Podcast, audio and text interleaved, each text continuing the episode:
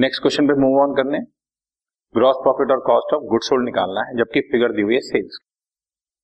Gross profit दिया हुआ बच्चों पच्चीस परसेंट ऑन कॉस्ट, मैं तुम्हें पहले भी समझा चुका हूं पच्चीस परसेंट का मतलब हो गया वन फोर्थ ऑन कॉस्ट, लेकिन हमारे पास कॉस्ट की फिगर नहीं है क्वेश्चन में, सेल्स की फिगर है तो one fifth on sales.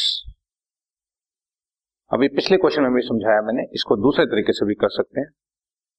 Let cost price is hundred and profit is twenty five, therefore selling price is one twenty five.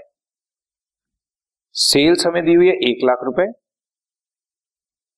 therefore gross profit is twenty-five of one twenty-five, एक सौ पच्चीस रुपए के selling price में से पच्चीस रुपए profit है, तो क्वेश्चन में एक लाख रुपए का सेलिंग प्राइस दिया हुआ है, कितना ग्रॉस प्रॉफिट हो गया बच्चों, one fifth on sales, twenty five by one twenty five. ये जो मैं आपके सामने कर रहा हूं यही मैंने ऊपर भी आपको समझाया, वन फिफ्थ ऑन सेल हो जाता है, और सेल है एक लाख, एक लाख का one fifth is twenty thousand. So दो चीजें निकालनी है, एक ग्रॉस प्रॉफिट और एक cost of goods sold. Gross profit आपके सामने आ गया और सेल्स माइनस ग्रॉस प्रॉफिट करेंगे, एक lakh minus gross profit is twenty thousand, so cost of goods sold is eighty thousand. ये दो आंसर उसने आपसे पूछे थे, एक ग्रॉस प्रॉफिट और एक cost of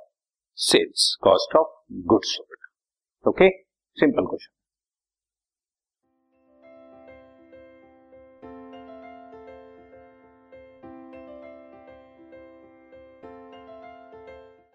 this podcast is brought to you by hub hopper and Shiksha Abhiyan. अगर आपको ये पॉडकास्ट पसंद आया तो प्लीज़ लाइक, शेयर और सब्सक्राइब करें, और वीडियो क्लासेस के लिए शिक्षा अभियान के यूट्यूब चैनल पर जाएं।